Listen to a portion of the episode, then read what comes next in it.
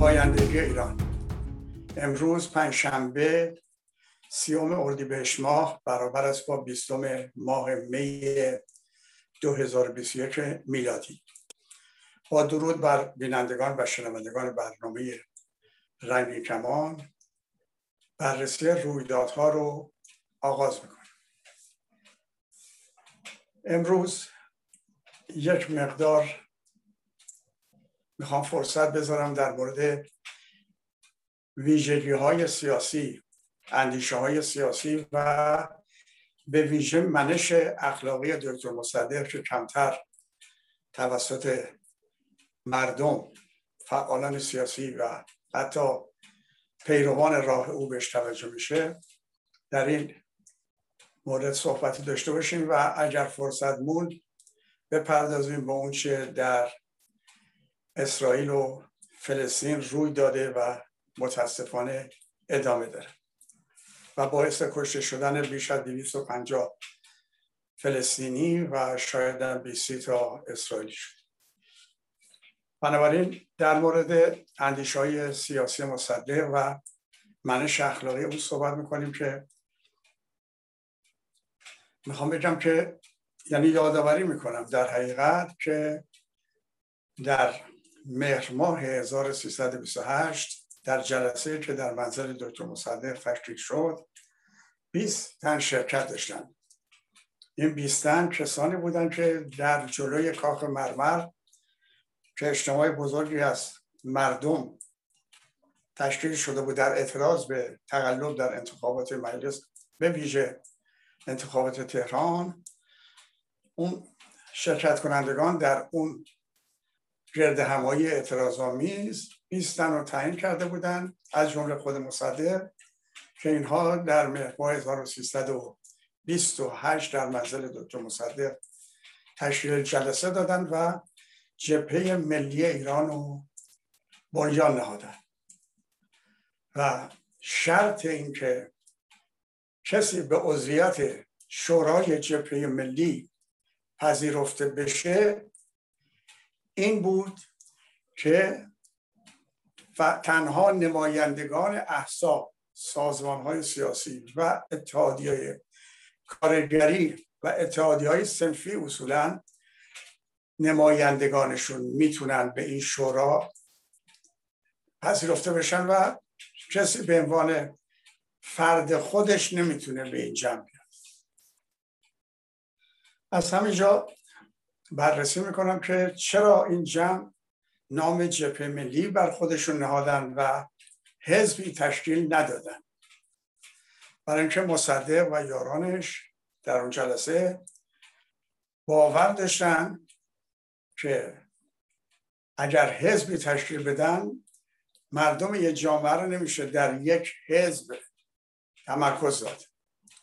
تجربه کشورهای صاحب دموکراسی حتی آمریکا و انگلیس نشون داده که اونها دو گهگاه دو و گاه سه حزب تشکیل میدن برای که همه مردم با عقیده سیاسی مختلف با شیوه های اخلاقی مختلف با اعتقادات مذهبی مختلف همه داخل یک حزب جمع نمیشه.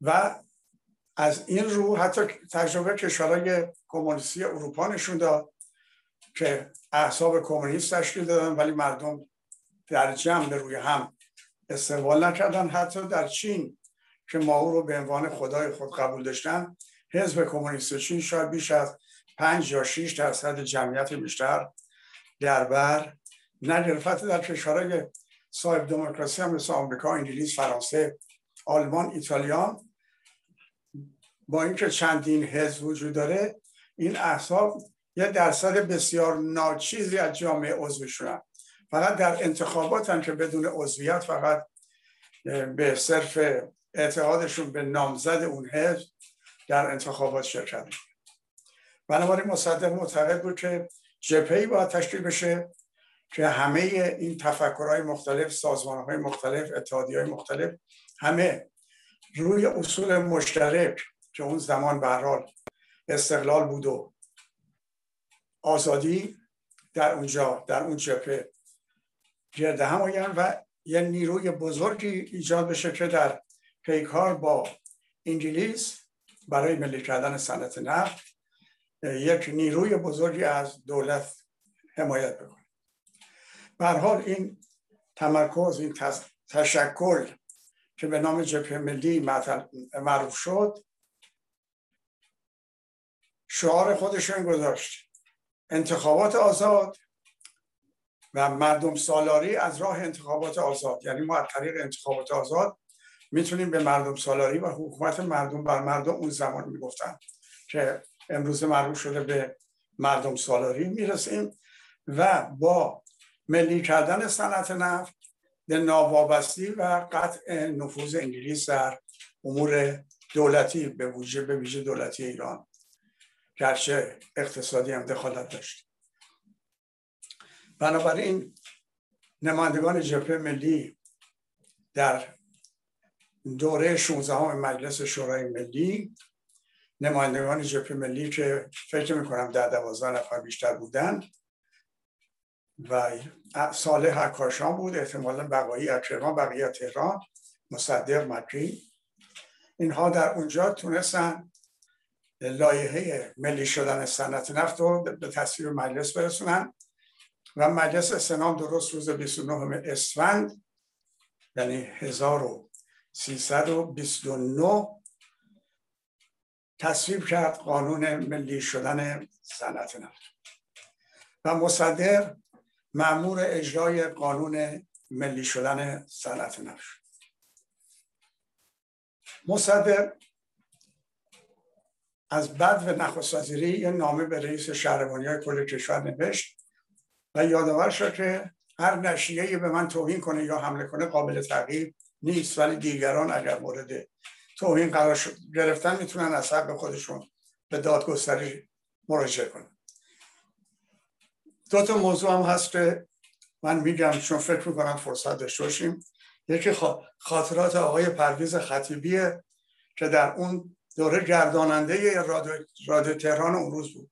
یعنی نه رئیس بود نه معاون ولی عملا رادیو رو میگردون ایشون در خاطراتش که در خارج از ایران منتشر شد بعد از سال 57 نوشت مصدق به عنوان نخستازی یه نامه به من کارمند رادیو نوشت و در اونجا یادآوری کرد که قربانت گردم.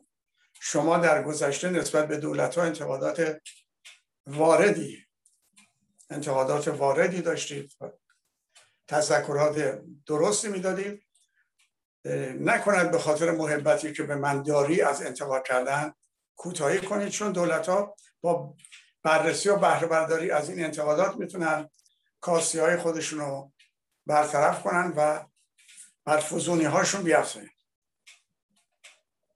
و یه خاطره دیگه هم آقای دکتر اسقر پارسا که دید من سیاسی ترین فرد جبهه ملی بود بعد از مصدق.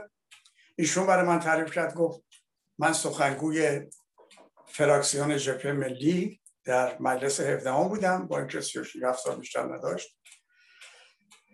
و هر بار هر ماه یک بار به دیدن دکتر مصدق می‌رفتم و ایشون با خوشرویی من استقبال می‌کرد. یه بار که دیدن ایشون رفتم دیدم خیلی ناراحتم. فکر کردم شاید اشتباهی من کردم به عنوان سخنگوی فراکسیون نسبت ملی. این بود که پرسیدم جان دکتر به نظر می‌رسه امروز یه مقدار گرفته هستید و زیاد خوشحال نیستیم گفت دو تا مصدق جواب داد بله همینطوره. من دیگه به این نتیجه رسیدم یا باورم شد که اشتباه حتما من بوده. بهتر اینه که جرأت بکنم و بپرسم و ببینم چه اشتباه کرد. به خودم جرأت دادم. و گفتم جناب مصدق ممکن بفرمایید که ناراحتی شما از چی هست؟ گفت برخلاف تصور من دکتر مصدق روزنامه مردم ارگان حزب توده رو در آورد و به من نشون داد گفت ملاحظه بفرمایید. امروز حزب توده به ما هیچ ایرادی نگرفته هیچ انتقادی نکرده حمله ای نکرده. یعنی مصدق حتی از توهین های یا حمله هایی که حزب توده و روزنامه های ارگانش می‌کردن نه تنها نمی رنجید بلکه از اینا برای اصلاح دولت ملی استفاده می‌کرد. بر روی مصدق نخست وزیری رو پذیرفت و تلاشش این بود که با اصلاح قانون انتخابات ما بتونیم انتخابات آزاد داشته باشیم و مجلسی که نماینده نماینده ملت باشن. و مصدق یک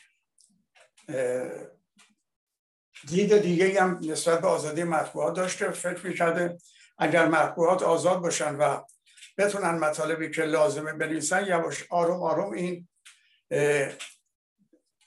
این حالت آزادی مطبوعات و آزاد گذاشتن مطبوعات افزون بر اینکه دولت متوجه اشتباهات می‌کنه باعث رواج این مطبوعات و ستون چهارم مشروطیت می‌گفتن فکر می‌کنن یا ستون پنجم خواهد شد. و دیدیم که مصدق از این مسئله استفاده کرد همونطور که گفتم برای اصلاح نظام اصلاحات برای اصلاح اشتباهات نظام و بعد از اینکه نفت صنعت نفت ملی شد و مصدق به نخست وزیری رسید و مردم یعنی هموطنهای ما بیشتر می‌دونن که در روز 29 خرداد ماه 1330 شیر نفت توسط حسین مکی نماینده مجلس به روی نفتکشا انگلیس بسته شد و اونو به عنوان روز خلیت شناخته شده. هنوز هم می‌دونیم روز خلیت یعنی روز خلیت از شرکت نفت ایران انگلیس در 1330 روز 29 خرداد.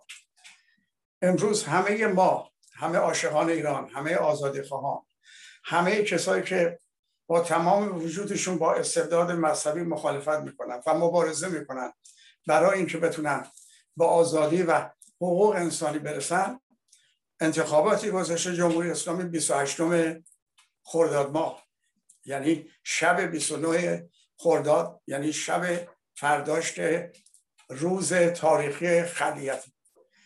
من امیدوارم و مطمئنم و یقین دارم که ملت به پا خواسته ما این روز رو تبدیل به خلعیت از ولایت مطلقه فقیه خواهد کرد. و این استبداد مذهبی رو از قدرت خلع خواهد نمود. این امیدواری هست.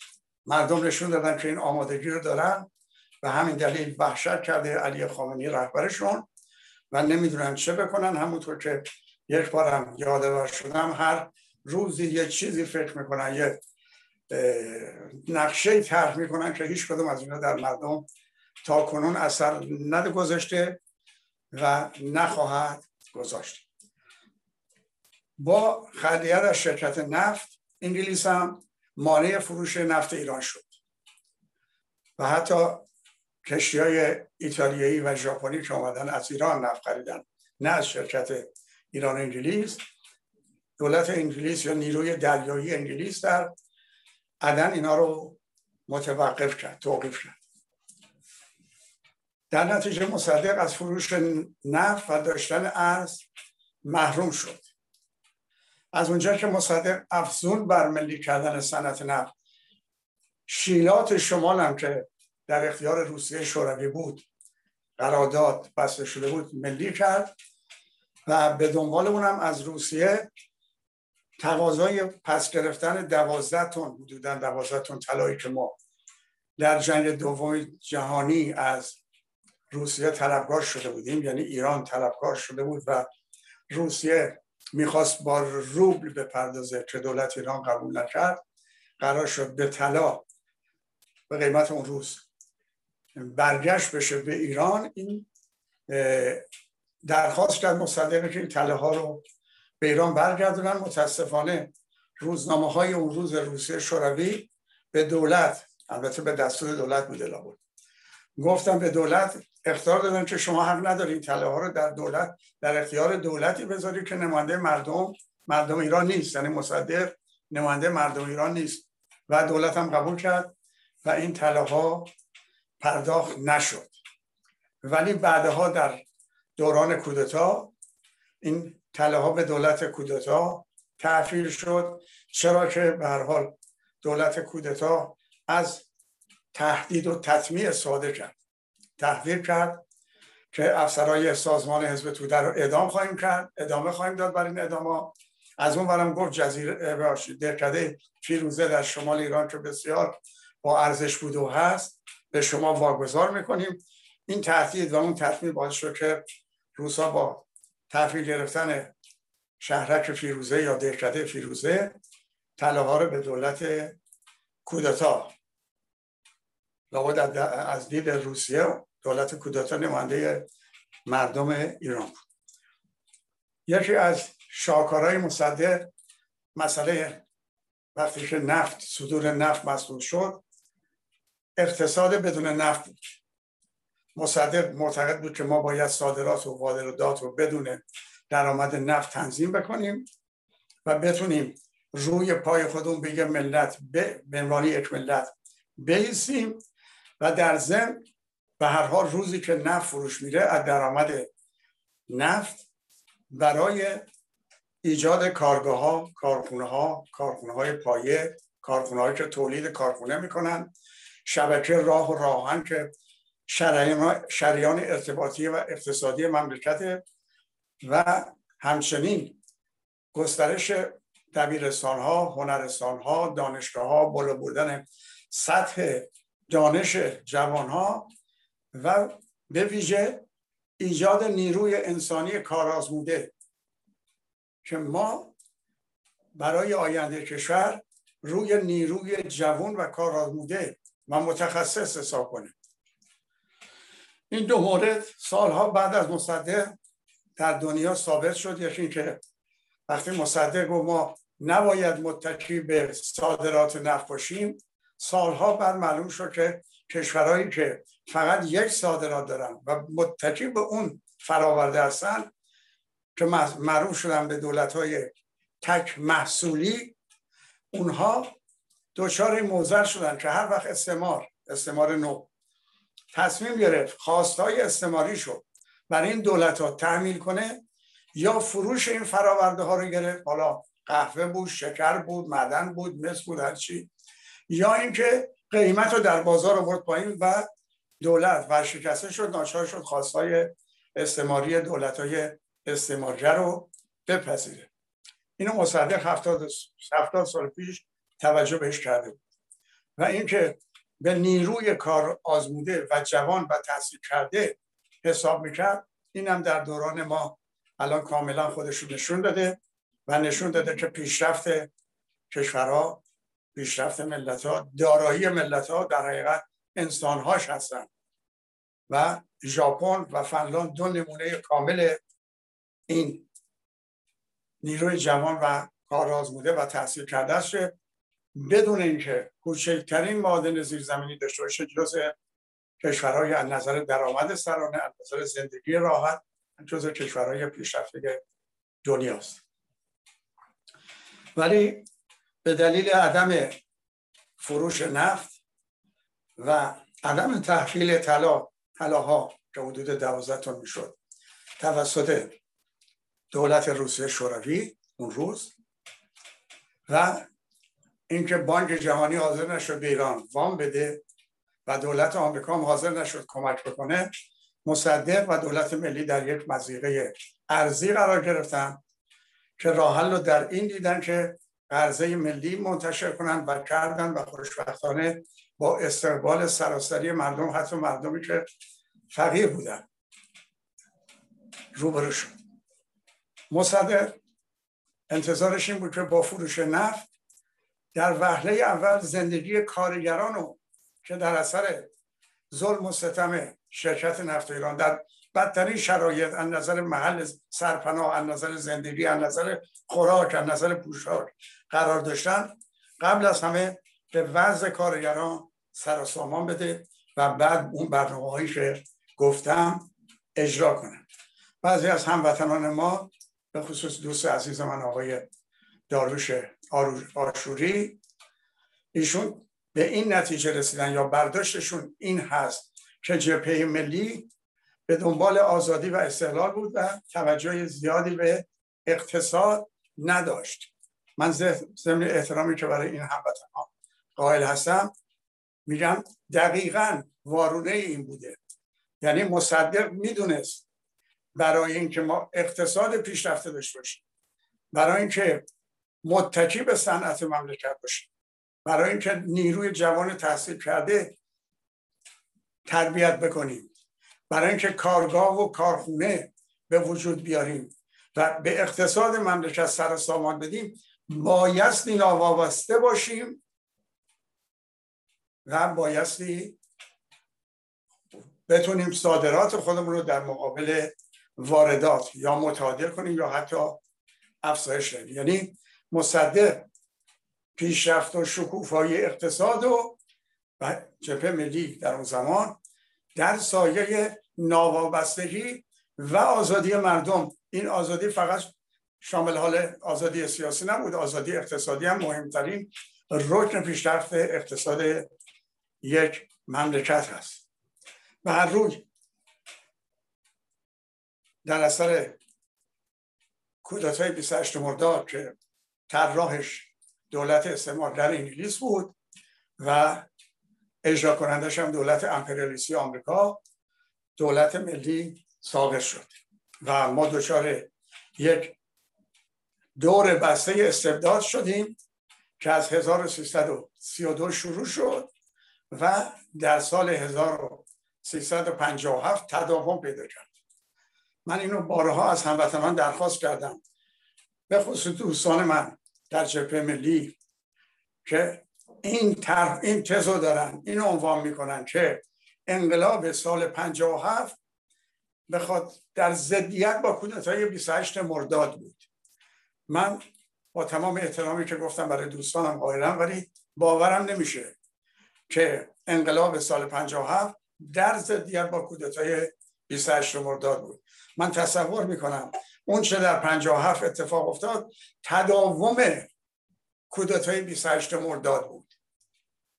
استعمار تقاضاهایی داشت انتظاراتی داشت برنامه هایی داشت که دیگه یا شاه نمی‌تونست انجام بده یا حاضر نبود انجام بده. بنابراین باید اون چه در 57 اتفاق افتاد اتفاق می افتاد که اون برنامه های استعماری و آزادی کشی و سرکوب آزادی و جلوگیری از پیشرفت مملکت مانع اون بشه و شد و دکتر بختیار به موقع و به هنگام اینو متوجه شد و گفت اینها مأموریت دارن که ایران رو نابود کنن و نابود هم می‌کنن. و من به عنوان دوست کوچک ایشون در کنار ایشون برادر کوچک ایشون میگم ملت ایران امروز به پا خواسته.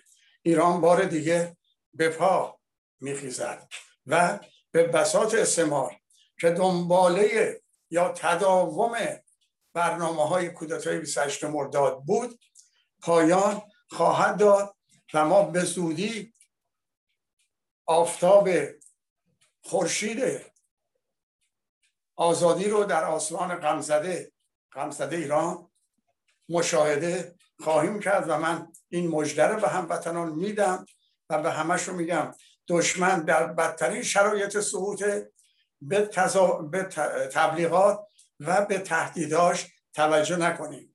تبلیغات و تهدیدها نشانده ضعف ضعفی که خودشون بیشتر مردم متوجه هستن که یکی از نوشه های رهبر انقلاب میگه که 200 تا خانواده هستن که تا حالا خوردن و بردن و دزدیدن.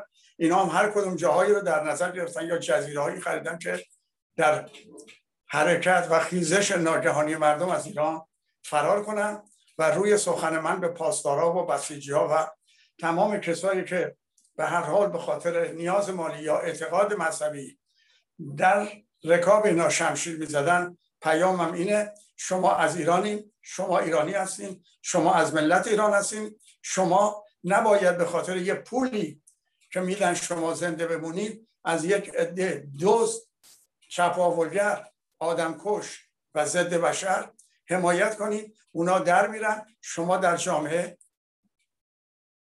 تنها خواهید موند و اینو بهش توجه بکنید که خوشبختانه توجه کردن و نمایندگان مجلسی هم که با هزار جور بررسی انتخاب کردن تعیین کردن امروز اونها هم در مجلس صدای مردم رو به گوش حتی به دنیا میرسونن با نطقهای پیشت دستورشون و روحانیون برجسته و کسانی که نظر مذهبی و دینی جایگاه و پایگاه بالایی دارند اینها هم به این نتیجه رسیدن که اگر فرض بکنید یه نظام سلطنتی یا یک سلسله پادشاهی بر کرده باشه به ایران با رفتنش آبروی اون سلسله یا اون خاندان از میان خواهد رفت.